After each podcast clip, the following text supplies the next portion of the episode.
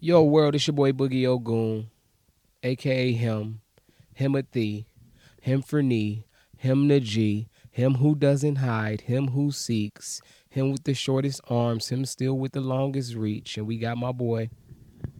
Precious with a precious perspective. And we back. And this time again, we coming to y'all with another episode, short and sweet. And I'm gonna get into a piece called Matriarch. Before the act of conception, there must be an art of connection, an energy that sows the proper seeds in order to ensure productive deeds for the future. What if he was actually a she that gave birth to our destiny while nurturing our hearts and our dreams, watering our goals like a tree just to see us prosper?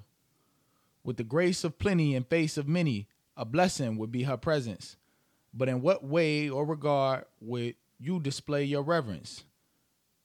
Would I ever call her a bitch or think she was a hoe if she spread her legs of knowledge and imparted wisdom upon all that she knows?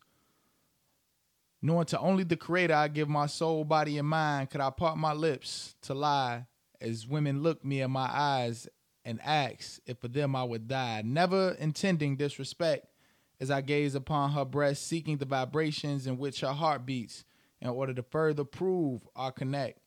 Engulfed by her benevolence, knowing all her gifts are heaven sent, and all by her intelligence, while basking in her glory.